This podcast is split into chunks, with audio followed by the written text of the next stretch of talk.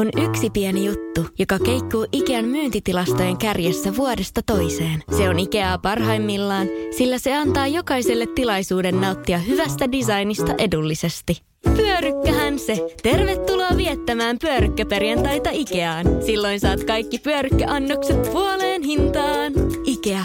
Kotona käy kaikki. Pyörykkäperjantai! Mä ajattelen aina, että jos olisin eläin, niin mä olisin gepardi, kun se voi juosta itteensä hengiltä. Se voi ylikuumentaa itteensä. Mitä?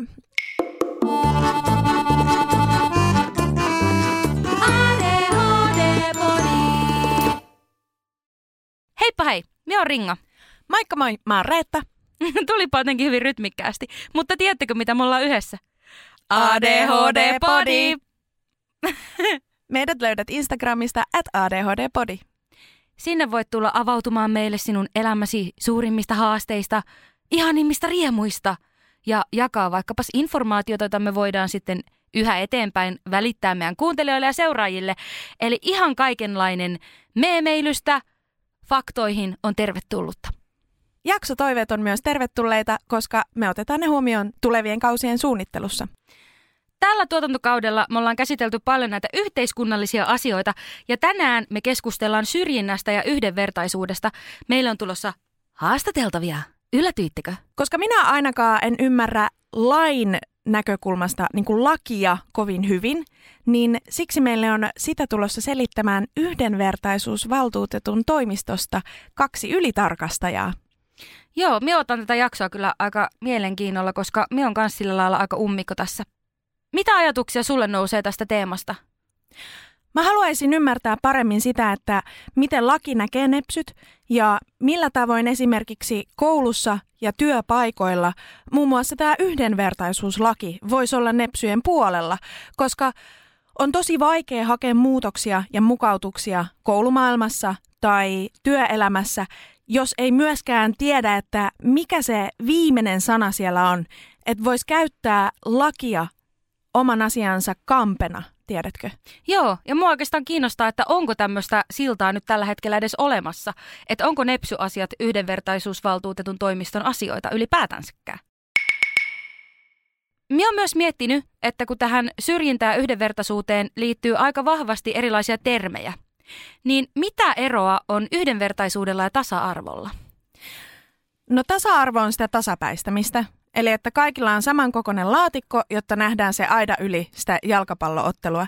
Ja yhdenvertaisuus on taas sitä, että se laatikko mukautetaan jokaiselle sopivaksi. Eli jos joku on reilusti toista ihmistä lyhyempi, niin sillä on korkeampi laatikko, jotta kaikki näkis sen aidan takaa sen jalkapalloottelun samasta pisteestä.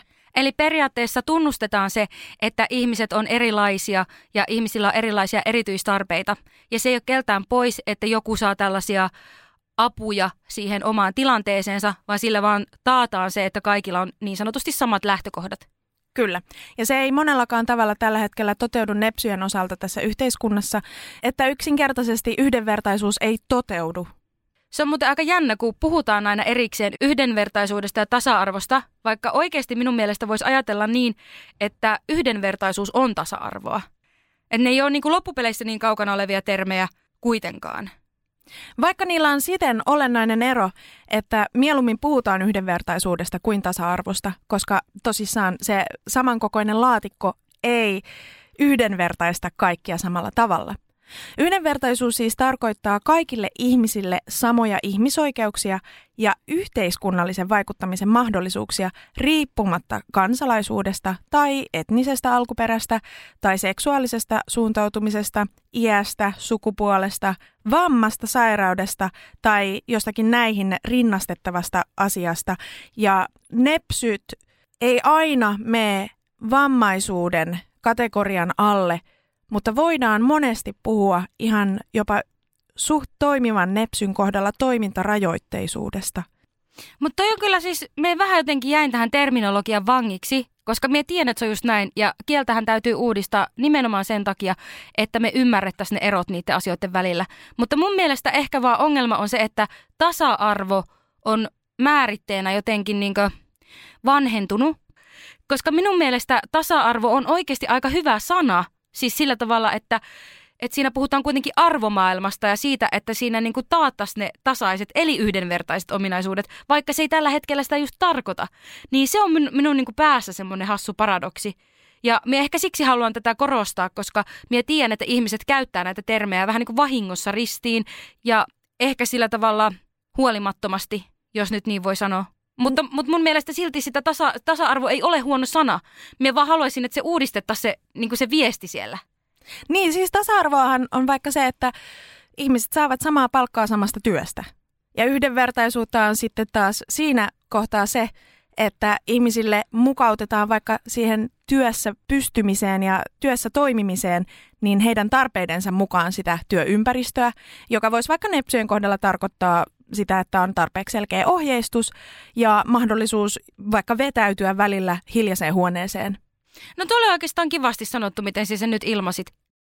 Yhdenvertaisuusvaltuutetun toimisto, mikä on varsinainen sanahirviö, mutta lyhennettynä YVV, niin se taas on itsenäinen ja riippumaton viranomainen, jonka tehtävä on edistää yhdenvertaisuutta ja ehkäistä sekä puuttua syrjintään.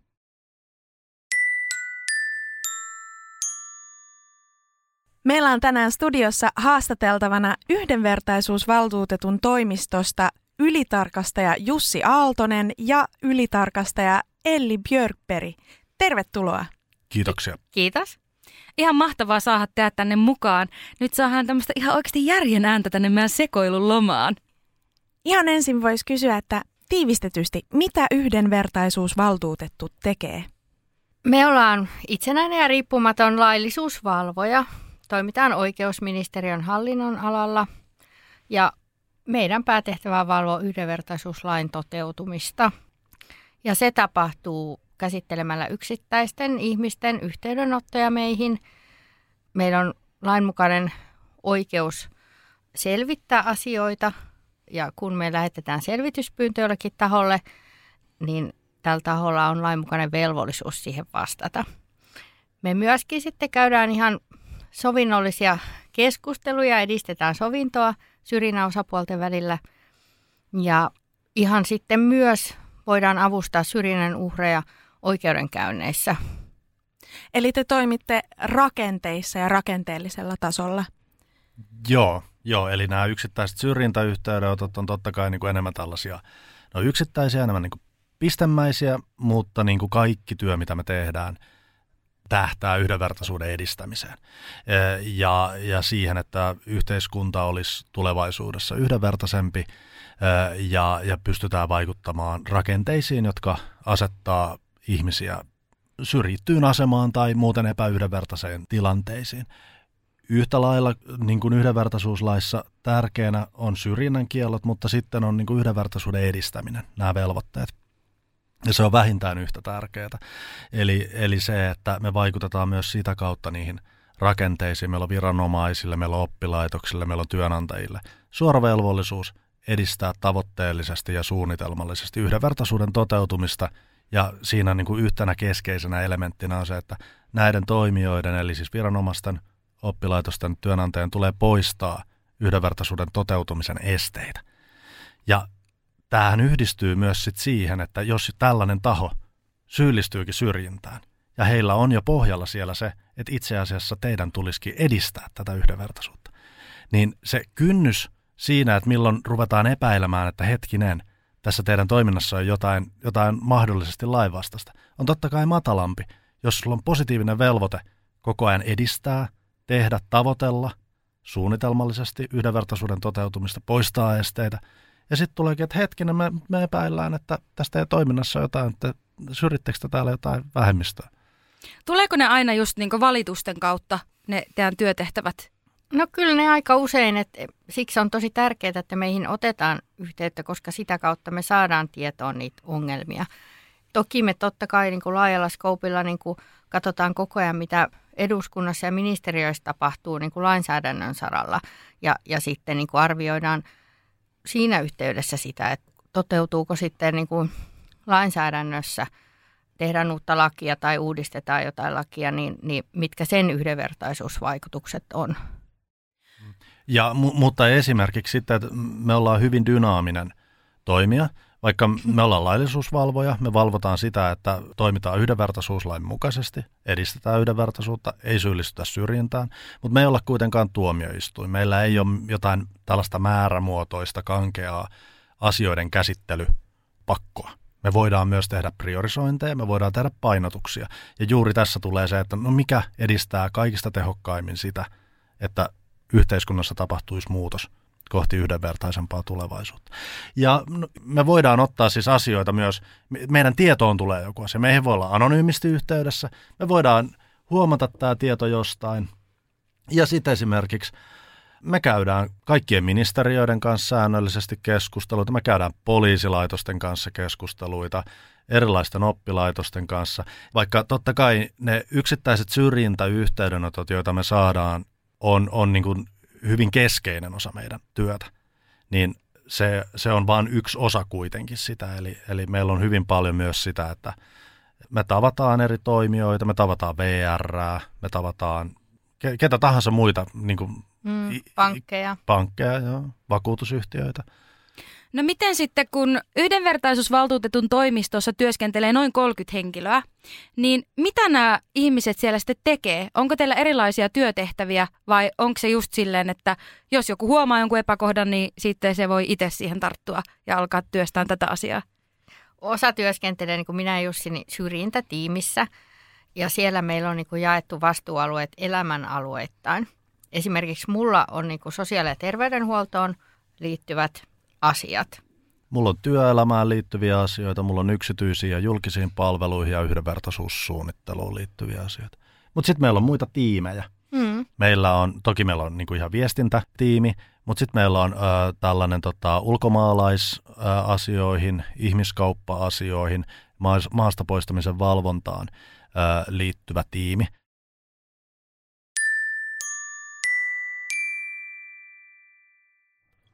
Te olette molemmat juristeja koulutukselta.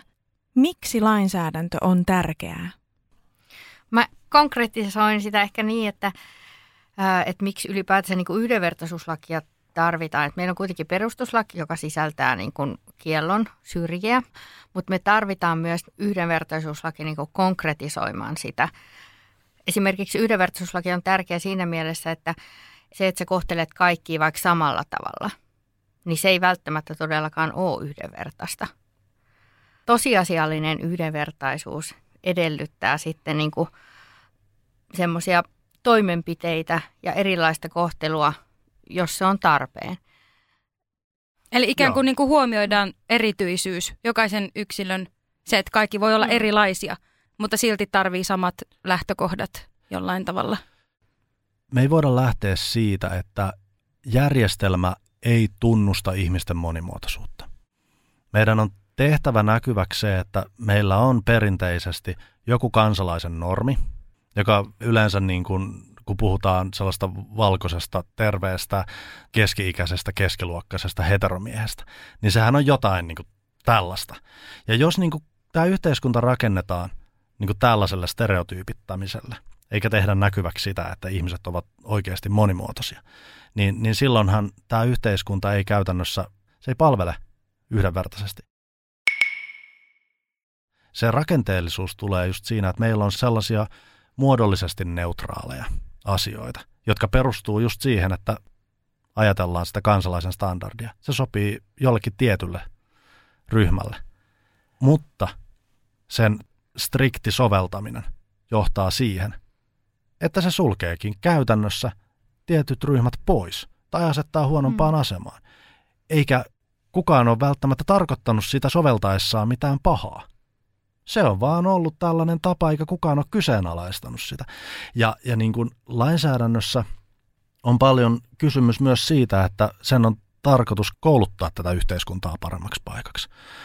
Et luodaan myös sellaisia muutoksia, mitkä on ollut aikaisemmin ihan sillä, että aina on näin toimittu. Et nyt liity tähän mitenkään, mutta muistan la- mm. lapsuudesta ajan, jolloin takapenkillä ei tarvinnut käyttää turvavöitä. Sama. Ja oli aivan, aivan sillä, että mikä meininki, että pitääkö täällä nyt itsensä köyttää johonkin penkkiin. Maailma muuttuu. Ja se sitä otellessa just, että maailmassa olisi ihan normaali, että vammaiset näkyisi esimerkiksi työelämässä ja olisi päättäjinä ja olisi kaikenlaisia ihmisiä niin kuin siellä päättävissä asemissa ja työelämässä ja katukuvassa ylipäätänsä mediassa kaikissa. Niin kuin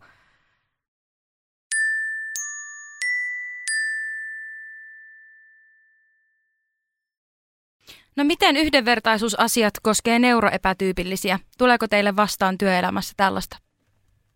Just se, että mitä Jussi jo sanoikin, että koko ympäristö ja meitä ympäröivä yhteiskunta on, on usein just rakennettu palvelemaan tietynlaista ihmistyyppiä.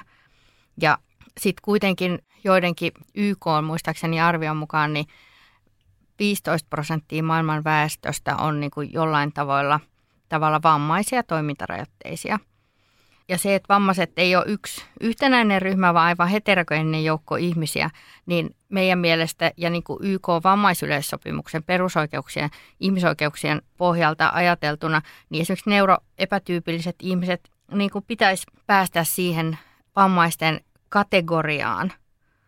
Niin se, mä en tarkoita niin kuin leimata, että se olisi jollain tavalla niin kuin negatiivinen asia, että heidät luetaan vammaisiksi, mutta kuitenkin se, että tulee lähteä siitä, että maailmassa on niin kuin paljon paljon ihmisiä, joilla on niin kuin jonkinlaisia toimintarajoitteita. Ja pitää lähteä siitä, että, että ympäristö ja yhteiskunnan pitää mukautua, eikä näiden ihmisten. Ja tämä musta niin kuin koskee just erityisesti niin kuin neurokirjon ihmisiä, koska se on semmoinen vamma, mikä ei näy päälle päin. Nepsyt tosiaan osuu johonkin semmoiselle harmaalle alueelle lainsäädännöllisesti, että voi olla hyvinkin ulospäin pystyvä ja kykenevänä olonen näköinen, että ei tosiaan näe päältä päin. Ja silti niissä rakenteissa kohtaakin paljon haasteita. Niin Tämä on ensimmäinen kerta, kun mä kuulen jonkun sanovan, että, että sille on syynsä, että miksi nepsyjen olisi hyvä olla jossakin sellaisessa kategoriassa, just vaikka tämän YK vammaisyleissopimuksen mukaan, jotta myöskin ne mukautukset, kuntoutuspalvelut mm. vois kohdata sen kohderyhmän ja mahdollistaa siihen siis niin kuin ihan vaan tavallisen elämän. Ja, ja tässähän on tapahtunut kehitystä. Nythän on just hyväksytty eduskunnassa muutama viikko sitten uusi vammaispalvelulaki, eli siis hel- helmikuun lopussa olisiko. Mm. Ja siinä esimerkiksi, vaikka eihän vammaispalvelulaki ole nimenomaisesti jättänyt nepsyä ulkopuolelle tähänkään saakka, mutta se käytäntö on kuitenkin ollut enemmän tai vähemmän sen suuntainen. Ja nyt tässä uudessa laissa se on otettu nimenomaisesti kuitenkin mukaan, ainakin hallituksen esityksessä Elli on varmaan tästä nyt paremmin perillä, mutta, mutta tämä on niin kuin mun, mun käsitys, että, että se niin kuin menee eteenpäin myös sillä vammaispalveluiden järjestämisen puolella. Plus sitten, että meillä on tämä YK on vammaisyleissopimus, jota me tuttavallisemmin sanotaan CRPD. Se on niin tärkeä tulkintatyökalu esimerkiksi meidän työssä, kun me puhutaan vammaisten henkilöiden yhdenvertaisuudesta.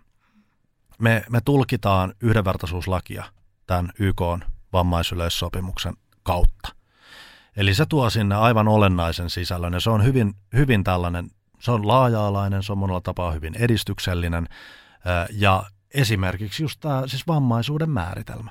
Se, että kysymys on pysyvästä tai pitkäaikaisesta toimintakyvyn alenemasta jossakin tietyssä kontekstissa. Hmm. Ja sitten kun me katsotaan, minkälaista ratkaisukäytäntöä meillä on vaikka EU-tuomioistuimesta, niin sen ei, se pitkäaikaisuus voi olla esimerkiksi se, että ei voida sanoa, että milloin henkilön joku murtunut jalka, jota on operoitu, milloin hän olisi jälleen niin kuin kävelykunnossa. Ei voida sanoa, että joku asia on, on niin kuin vammaisuuden määritelmän ulkopuolella. Täytyy katsoa, että missä kontekstissa, millä tapaa se vaikuttaa henkilön toimintakykyyn, onko se pysyvää tai pitkäaikaista. Ja sitten me voidaan vasta sanoa, että, että ollaanko me kysymyksessä vammaisuuden määritelmän kanssa. Tämä haastaa myös, että jos me mietitään, että – viranomaisten pitäisi osata ymmärtää tämä asia. Tuomioistuinten pitäisi ymmärtää tämä asia. Mitä velvoitteita heille tulee YK vammaisyleissopimuksesta. Se on sellainen, se velvoittaa julkista valtaa suoraan. Ja se on ollut jo vuodesta 2016. Mm. Ihan muutama sana tuosta uudesta vammaispalvelulaista, joka on tulos voimaan niin kuin loppuvuodesta. niin kyllä me ainakin nähdään ja myös niin kuin monet vammaisjärjestöt näkee, että se tulee parantamaan niin kuin nepsy-ihmisten asemaa ja yhdenvertaisuutta. Tällä hetkellä niin kuin ne vanhan lain kanssa ne ongelmat on ollut varsinkin nepsy-lapsilla ja nuorilla, että he ei pääse niiden vammaispalveluiden piiriin, jää niin kuin välinputoajiksi ja sitten tarjotaan niin kuin lastensuojelullisia toimenpiteitä niin kuin vaihtoehtona. Ja sitten myös se, että ei oteta huomioon sen perheen kokonaisvaltaista tilannetta, niin näihin on niin tosi lupaavia kirjauksia ja korjauksia siinä uudessa lainsäädännössä. Toki paljon jää sitten niin hyvinvointialueiden niin soveltamisen varaan, mutta kyllä me ainakin ollaan niin tosi kärppänä, niin katsotaan sitä meininkiä, että miten se lähtee se soveltaminen menemään ja, ja meihin voi todellakin matalalla kynnyksellä olla henkilöt itse tai heidän perheet niin yhteydessä. Voiko teiltä myös kysyä neuvoa tällaisissa tilanteissa, joissa mietitään vaikka, että, että, että meneeköhän tämä nyt ihan oikein tai mitä me voitaisiin tehdä? Joo, ehdottomasti. Otetaanko teihin paljon yhteyttä nepsuasioissa? No kyllä, niin kuin, Säännöllisesti. Mm, Minkälaisia ne on ne asiat? aika paljon niin kuin kouluihin liittyviä, ihan peruskouluun, mutta sitten niin kuin yliopisto-opintoihinkin liittyen, mutta sitten paljon näitä vammaispalveluihin liittyviä. So, niin, sote. Mm, tai terveydenhuollon, että se pääsy niihin palveluihin tai sitten se palveluiden järjestämistapa on niin kuin esteenä. Osaisitko antaa jonkun käytännön esimerkin? No tiedän semmoisesta oikeudenkäynnistä, jossa mekin lausuimme asiasta, niin että oli autismin kirjon ihminen, joka opiskeli korkeakoulussa ja hänelle ei myönnetty sitten henkilökohtaista apua niihin opintoihin. Katsottiin, että kun hänellä ei ollut tiettyjä niin kuin arkielämän taitoja tai niin kuin ominaisuuksia selviytyä, niin sen perusteella ikään kuin katsottiin, että hän ei myöskään voi niin kuin suoriutua niistä opinnoista. No sehän on ihan niin kuin puppua. No se sitten saatiin oike- oikeudessa niin kuin valitus menesty ja hänelle myönnettiin sitä apua, mutta sen jälkeen oli vielä sitten niin kuin ongelmana se, että, että kuinka se apu järjestetään. Että jos henkilö vaikka sanoo, että mulla on tapana niin opiskella vaikka 15 tuntia putkeen ja mä en nuku siinä välillä, ja, mutta että hän tarvitsee niin kuin siihen opiskellakseen, niin tarvitsee sitten sen toisen henkilön apua niin kyllä se apu meidän mielestä silloin pitää just niin kuin yksilöllisin perustein ja syyn järjestää myös niin, että hän voi käyttää sitä. Että ei, ei voi tulla sanomaan, että no ihmisillä on tapana niin kuin korkeakoulussa opiskella yhdeksästä kuuteen tai, tai niin kuin tällä tavoin, että pitää kuunnella niitä ihmisiä. Meillä on jotenkin yhteiskunnassa vielä sellainen joku Kekkosen aikaisia sellaisia niin kuin jäänteitä sellaisesta hallintoalamaisten, niin kuin, että olkaa hiljaa ja pysykää kyykyssä tyyppinen, tyyppinen niin kuin tavallaan se, että, että, että me, me tarjotaan tätä samaa, samaa vaniljajäätelöä nyt kaikille, ja, ja sitä on, par, se on, sen on parempi maistua. Ja niin kuin jos, jos, jos jollakin on laktoosiintoleranssi, niin olkaa kiitollisia, sillä kaikilla, kaikilla ei ole. Että, että, niin kuin, että usein päädytään se, se, sellaiseen, että, että säännöt on kaikille samat, älkää tulko tänne vaatimaan jotain erityiskohtelua, ja, ja niin kuin, toisaalta ei nähdä sitä, että jos kaikille on samat säännöt, niin ihmiset tulee erilaisista lähtökohdista, jolloin ne samat säännöt ei kaikille ole yhtä toimivat, jolloin päädytään välilliseen syrjintään. Ja, ja sitten jos meillä on vielä esimerkiksi oppilaitos, jolla on juuri tämä yhdenvertaisuuden tavoitteellinen ja suunnitelmallinen edistämisvelvollisuus, jonka tulee poistaa niitä yhdenvertaisuuden toteutumisen esteitä. Tuosta niin, mulla on yksi esimerkki just meille tulleesta yhteydenotosta, että oli tota, taisi olla myös korkeakouluopiskelija ja sitten mm, tarvitsi niin kuin mukautuksia ja esimerkiksi just nepsy-ihminen, niin, tai ainakin hänen kohdallaan, että ne ryhmätöiden suorittaminen oli niin kuin mahdotonta. Että voidaan myös niin kuin mukauttaa niitä opintojen sisältöä, eikä vaan esimerkiksi sitä, että saat nyt kaksi tuntia enemmän aikaa tai tehdä jossain hiljaisessa huoneessa sen tentin, mutta et mietitään vähän niin kuin myös niin kuin pidemmällekin. Eli laki velvoittaa kaikkia oppilaitoksia, korkeakoulutusoppilaitoksia ottamaan nepsyt tällä tavalla huomioon? No ne on just niitä kohtuullisia mukautuksia, jotka on aina niin kuin yksittäistapauksessa yksittäisiä siinä tietyssä tilanteessa tietylle henkilölle mm. tehtyjä mukautuksia. Että niitä ei voi sanoa, että okei, nyt kaikkien pitää saada tämä, vaan ne mukautukset on aina yksilöllisiä ja yksittäistapauksessa, mutta kyllä, mukautuksia täytyy tehdä. Mm. Mutta kuka on vastuussa sitten niistä, niiden toteutumisesta? Eli jos teihin otetaan yhteyttä esimerkiksi tällaisessa asiassa, niin onko se sitten se koulu tai se, niin kuin se taho, jonka pitää keksiä, miten se tapahtuu, vai onko se yhteistyössä teidän kanssa, että te yhdessä mietitte, vai onko se kenties tämä yksilö, joka niin kuin kommunikoi, mitä hän itse tarvisi? Just se, että kyllä se lähtökohta on sen henkilön omista tarpeista. Ja kyllä hän on aina se paras ja ainut asiantuntija kertomaan, että mitä mukautuksia hän tarvii. No miten sitten resurssit tällaisessa asiassa, koska jos tarvii vaikka sitä henkilökohtaista ohjausta, niin eihän kaikilla kouluilla esimerkiksi ole tarjota työntekijää siihen rinnalle kulkemaan. Sen takia esimerkiksi meillä puhutaan, jos me ollaan nyt tässä kohtuullisessa mukautuksessa, hmm. niin se ensimmäinen osa siitä on kohtuullisuus. Toki se kohtuullisuus ensisijaisesti määrittyy sen niin kuin mukautuksia tarvitsevan henkilön mukaan kohtuullista. Sitten totta kai otetaan huomioon toissijaisesti se, että no mikä on se toimija, jonka on velvollista tehdä näitä mukautuksia, mikä on sen koko, mikä on sen taloudellinen tilanne, mitä tarvitaan, niin kuin näin. Mutta idea on se, että poistetaan ne niin kuin toimintakyvyn alenemasta tulevat esteet, jotta henkilö voisi toimia yhteiskunnassa vammaisuudestaan huolimatta. Kyllä meillä, meillä sellainen tilanne on tässä yhteiskunnassa, että, että yhdenvertaisuus ja ihmisoikeudet saa jonkin verran myös maksaa. Et, et se ei ole mikään niin kuin argumentti, että syrjintä tulee edullisemmaksi. niin, niin tota, se, sitä, sitä ei, ole, ei ole hyväksytty tähänkään saakka, eikä tulla hyväksymään jatkossakaan. Toi oli ehkä mun lempilause tällä tuotantokaudella. On yksi pieni juttu, joka keikkuu Ikean myyntitilastojen kärjessä vuodesta toiseen. Se on Ikeaa parhaimmillaan, sillä se antaa jokaiselle tilaisuuden nauttia hyvästä designista edullisesti. Pyörykkähän se! Tervetuloa viettämään pyörykkäperjantaita Ikeaan. Silloin saat kaikki pyörykkäannokset puoleen hintaan. Ikea. Kotona käy kaikki. Pyörykkäperjantai!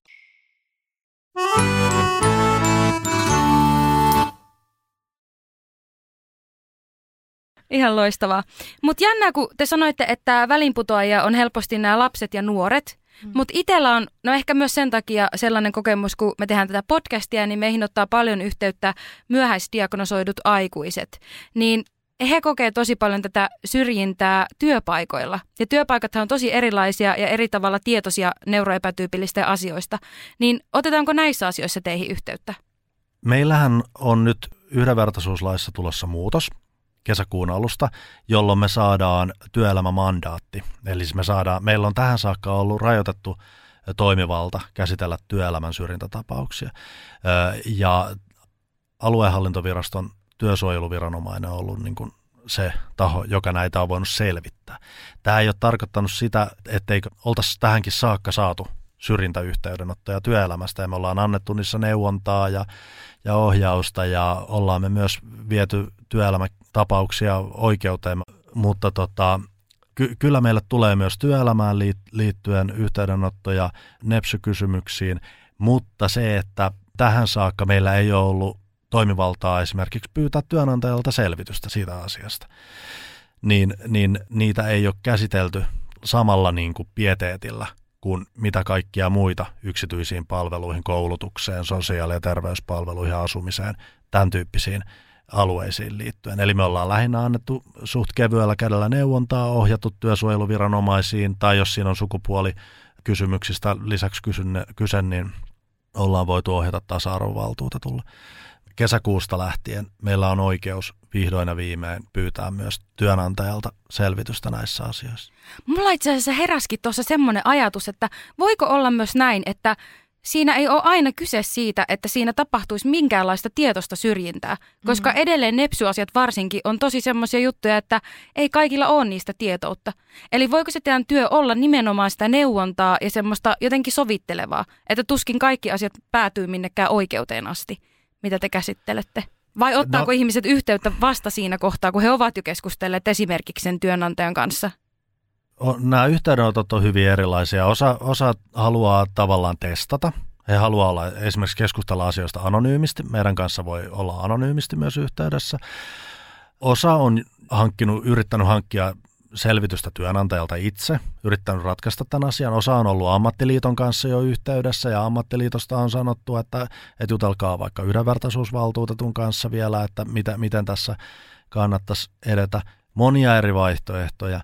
Mutta totta kai niin kuin se, että asioiden sovinnollinen ratkaisu on niin kuin yleensä kaikkien intressissä, varsinkin kun me tiedetään, että riiteleminen käräjäoikeudessa on hyvin kallista. Se on riskialtista, ja vaikka me luotettaisiin siihen, että tämä on vahva keissi ja, ja niin kuin pidettäisiin syrjintää päivänselvänä, niin ei käräjäoikeus ole meidän käsitykseen sidottu millään tapaa. Mm. Ne, te, ne on täysin itsenäisiä ja se juttu voidaan kaikesta huolimatta hävitä ja sitten tälle henkilölle tulee kymmenien tuhansien eurojen kulut siitä maksettavaksi eikä hän saa siitä, siitä mitään. Se on eri asia, että mehän emme lähde tavallaan sellaiseen sovitteluun, jossa asioita painettaisiin villasella.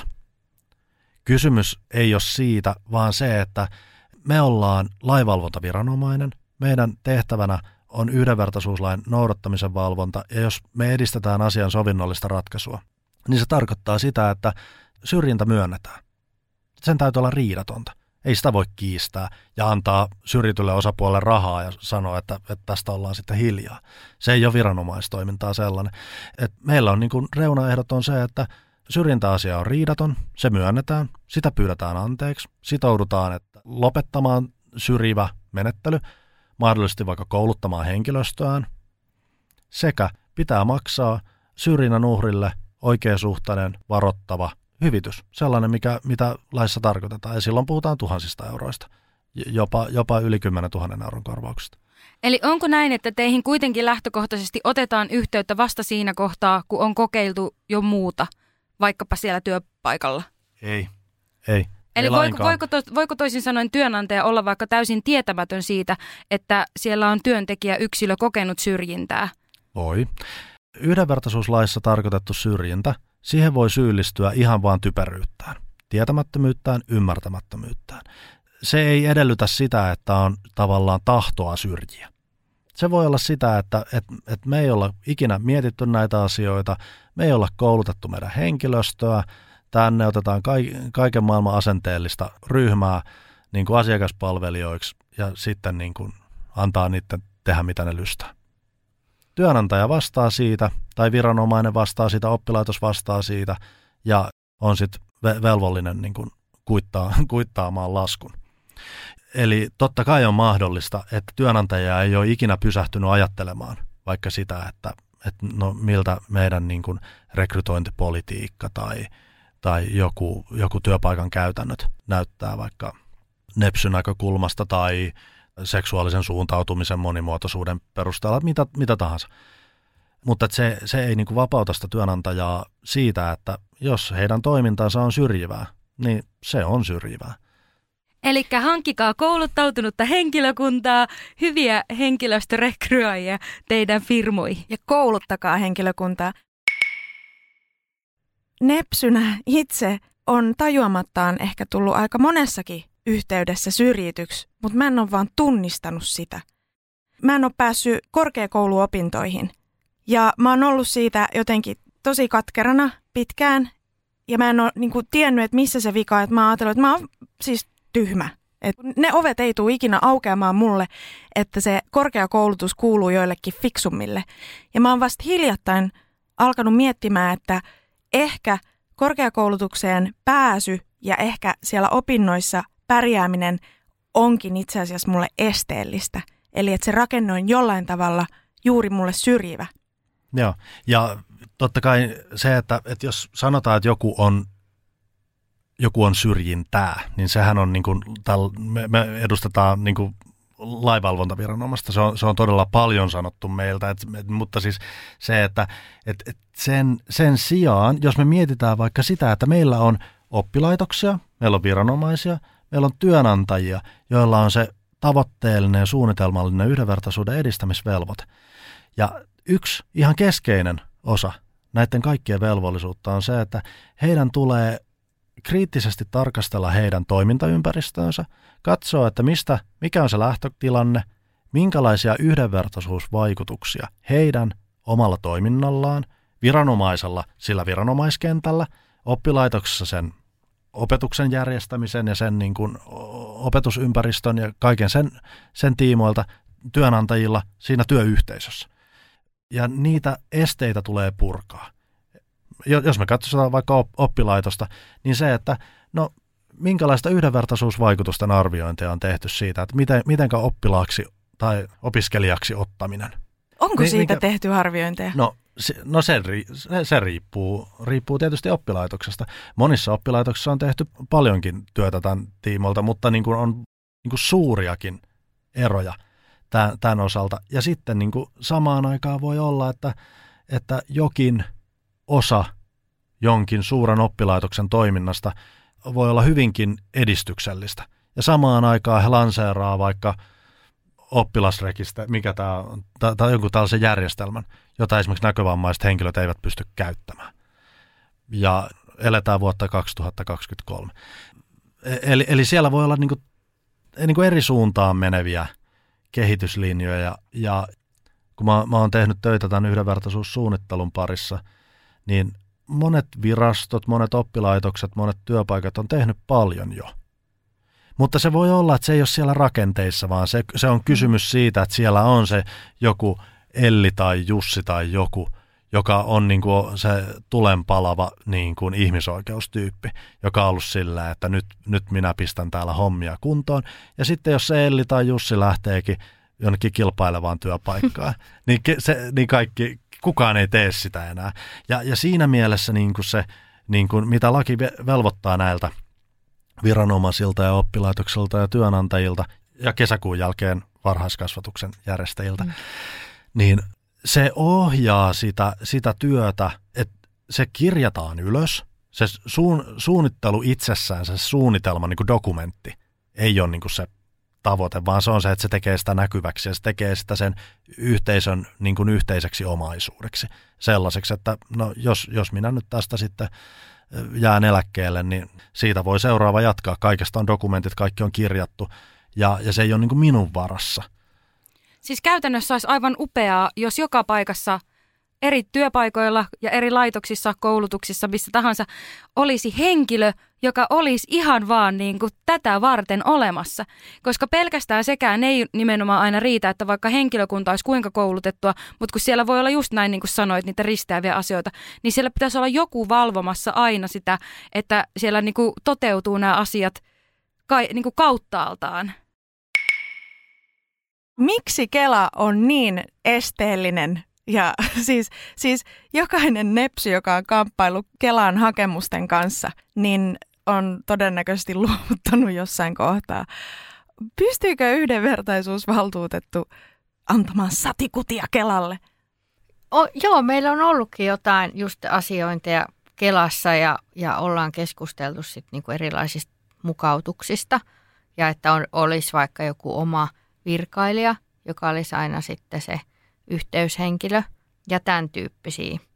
Se on ihan järkyttävää, jos jonkun tuen tai palvelun saamisen esteenä on vaan niin kuin se asioinnin vaikeudet tai mahdottomuus.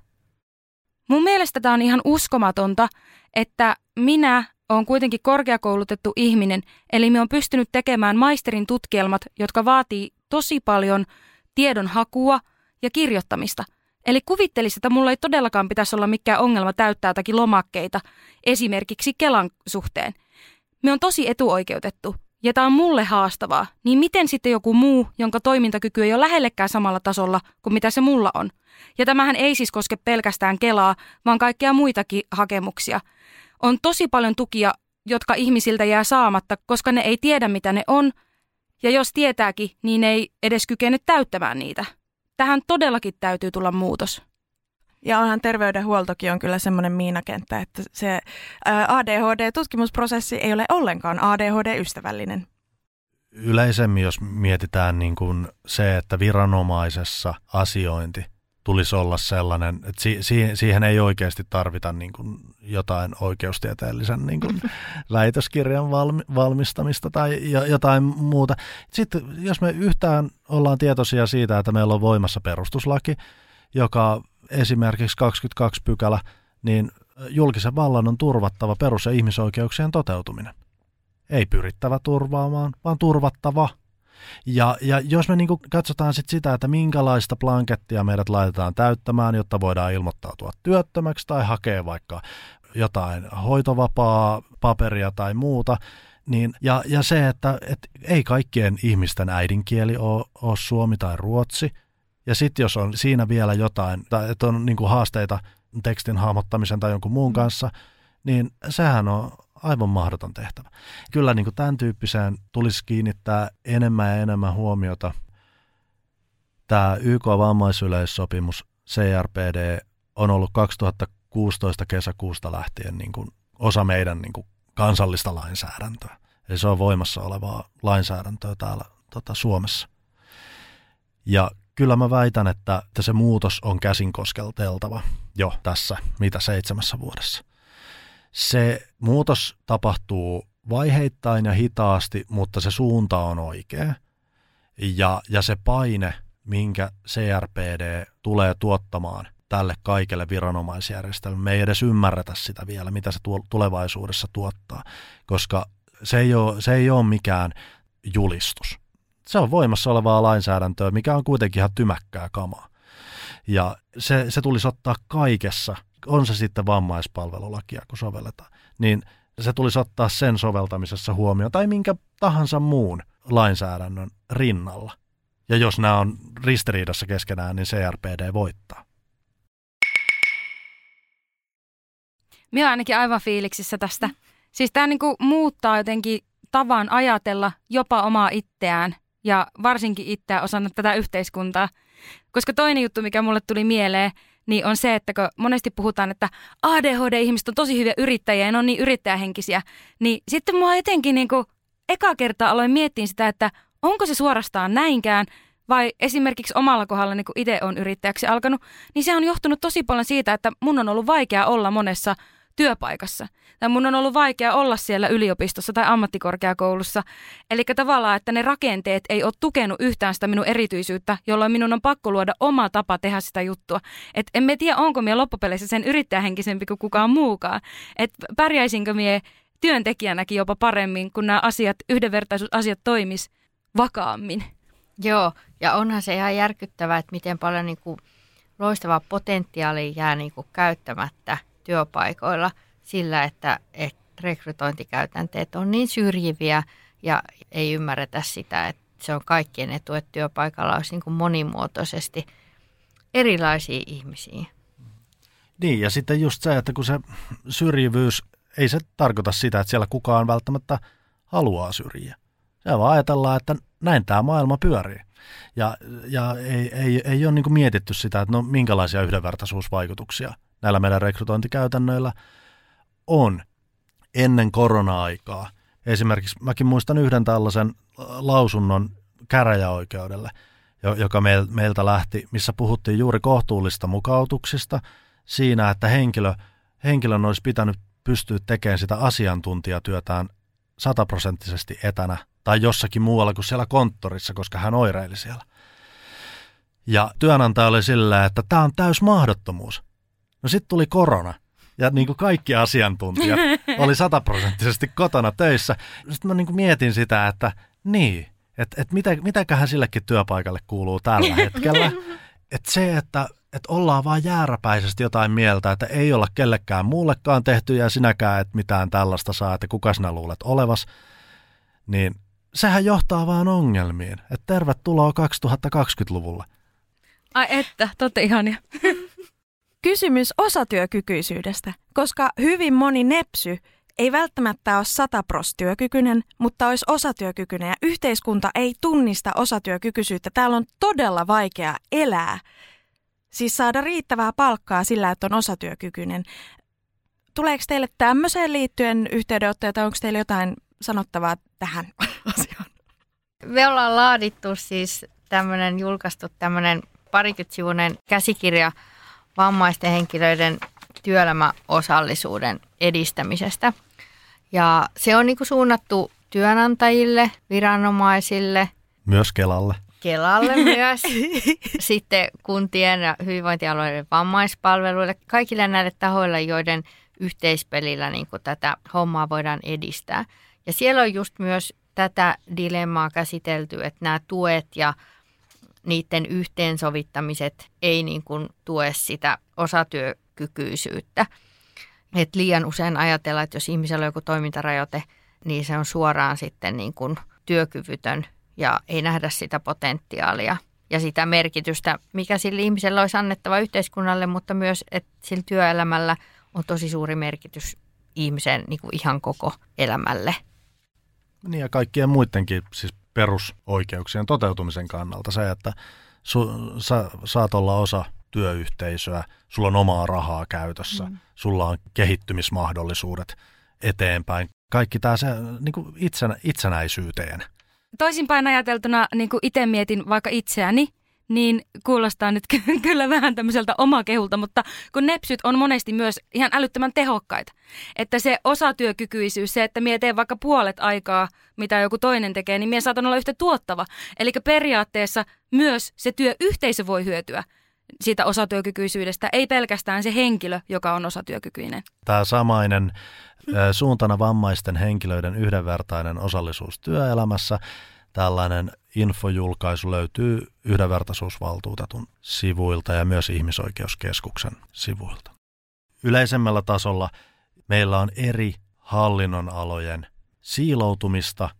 Meillä on työ- ja elinkeinoministeriötä, meillä on sosiaali- ja terveysministeriötä, meillä on opetus- ja kulttuuriministeriötä, oikeusministeriötä. Niin äh, jos me ajatellaan niin kuin vaikka työllisyyttä, yhdenvertaisia työelämäoikeuksia, niin nämä on kaikki tosi keskeisiä – jotta yhdenvertaisuus voi oikeasti toteutua. Ja se, että, että vaikka työ- ja elinkeinoministeriö katsoo sitä omaa siiloaan, omia pykäliään, ei vielä auta siihen, että ne on käytännössä, se kokonaisuus toimii vaikka vammaisen henkilön näkökulmasta. Koska silloin täytyy ottaa huomioon vammaispalvelulain, mahdolliset eläkkeet, muut mm. tulonsiirrot, jotka tulee STM puolelta. No entä jos hän haluaa vaikka käyttää oppisopimuspuolta, me ollaan heti OKM puolella, tämän tyyppisiä seikkoja. Ja silloin niin nämä täytyisi katsoa tälle kokonaisvaltaisesti.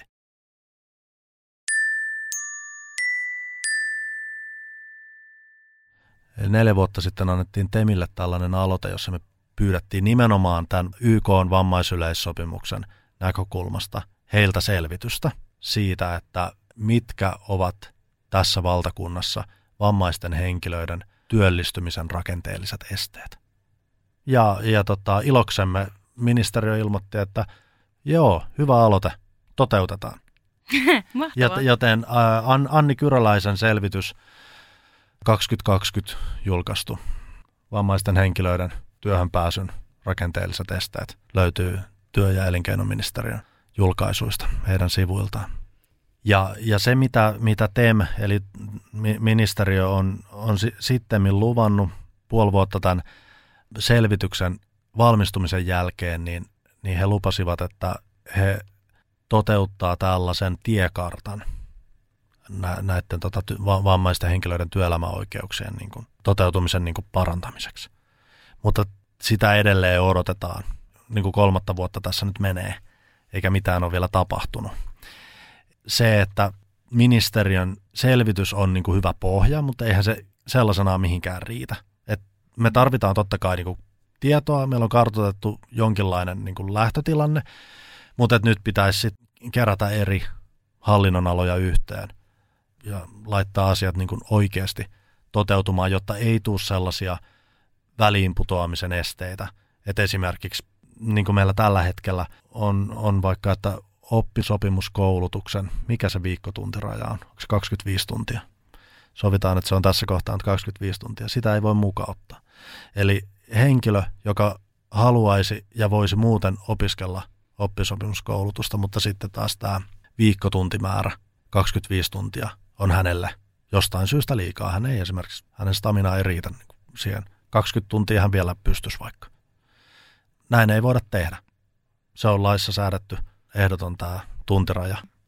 Va- vaikka niin kuin ajateltaisiin silleen, että pidennettäisiin sitten sitä, että se on tämän verran viikossa lyhyempi, mutta sitten taas kesto olisi pidempi. Se ei ole mahdollista tällä hetkellä. Ja niin kuin tämän tyyppisiä tulisi purkaa ja niin kuin se, että, että tehtäisiin niitä yhdenvertaisuusvaikutusten arviointeja. Katsottaisiin, että aa, hei, tästähän me nähdään, että, että tässä on aivan ilmeinen niin kuin epäkohta. Tämä on, voi olla olennainen kysymys tietyille ihmisryhmille. Muutetaan sitä, jotta se ei muodostu esteeksi. Mutta jotta ei syntyisi vain pelkästään sellaista kuvaa, että ongelma on nyt vaan siellä niin kuin ministeriöissä ja lainsäädännössä, niin haluan tuoda esille sen, että näissä vaikka työsyrjinnässä ja ennen kaikkea niin kuin rekrytointisyrjinnässä, joka muodostaa jo sen tulpan niin kuin siihen töihin pääsyyn, niin siellä on usein kysymys niin kuin niinkin tosi pienistä yksinkertaisista asioista, eli asenteista ja, ja niin kuin tiedosta. Et ei ole riittävästi tietoa, ja sitten kun ei ole riittävästi tietoa, niin helposti syntyy niitä haitallisia asenteita. Ja se voi olla ihan joku yksi tyyppikin siellä niin kuin isossa organisaatiossa, jolle ei ole sitä tietoa, jolla on niitä haitallisia asenteita, niin saattaa saada ihan hirveästi niin kuin hallaa aikaan. Et siksi just tämä yhdenvertaisuuden edistäminen ja se suunnittelutyökalu on myös ihan loistava, jos se on niin kuin osana sitä koko organisaatiota, että sen avulla myös niin kuin saadaan lisää tietoisuutta – YK vammaisyleissopimuksessa on myös semmoinen mahtava artikla, joka koskee niin kuin tietoisuuden lisäämistä. Ja se velvoittaa meidän niin kuin valtiota, meidän kuntia, hyvinvointialueita, että heidän pitäisi niin kuin tehdä koko ajan ja niin kuin jatkuvasti, säännöllisesti sitä tietoisuuden lisäämistä eri vammaryhmistä ja vammaisten ihmisten kykeneväisyydestä ja osallisuudesta – pitäisi saada joku kansanliike, joka niin kuin laittaisi niin kuin pyörät pyörimään. Nyt se alkoi tästä.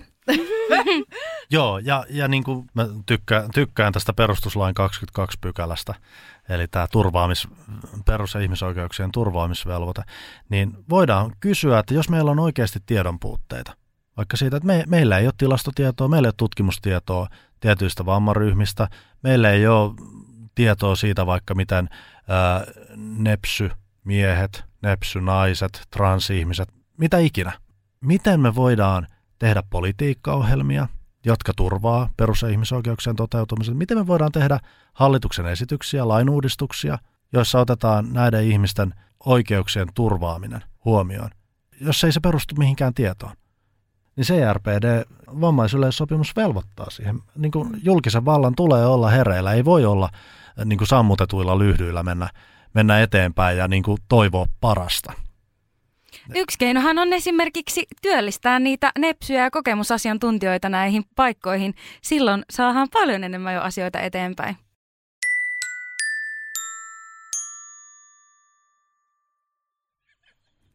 Jakso alkaa olla lopuillaan, joten eiköhän aleta pikkuhiljaa räppäämään tätä touhua. Onko teillä vielä jotain erityistä, mitä te haluatte sanoa ennen kuin me kutsutaan teidät tänne uudelleen? Muutos on alkanut, liittykää liikkeeseen.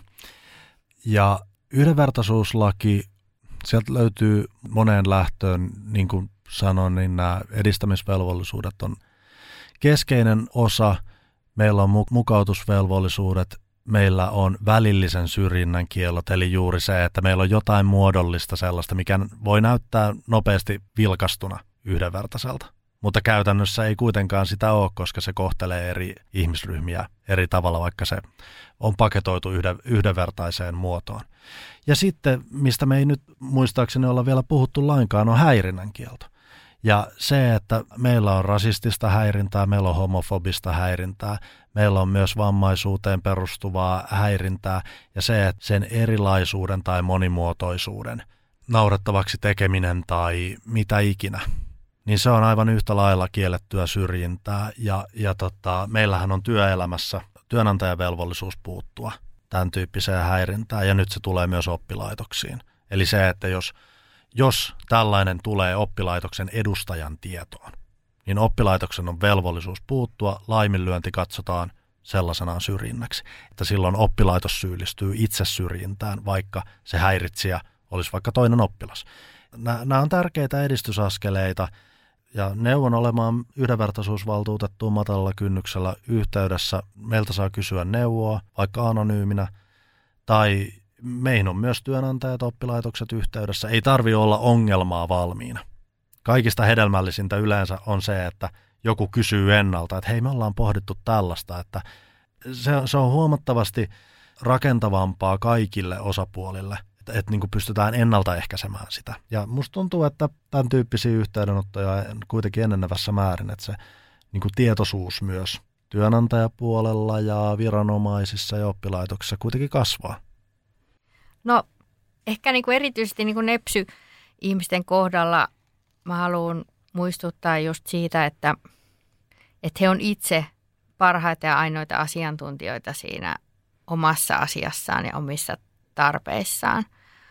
Ja muistakaa, että kaikille samanlainen kohtelu ei välttämättä ole yhdenvertaista. Ja muistakaa, että ihminen ei sopeudu maailmaan, vaan maailma ihmiseen. Tämä on aivan ihana kuulla. Näihin sanoihin on tosi hyvä lopettaa. Kiitos ihan todella paljon, että tulitte meidän vieraaksi. Tattis. Kiitos. Kiitos. Moi moi. Moi moi.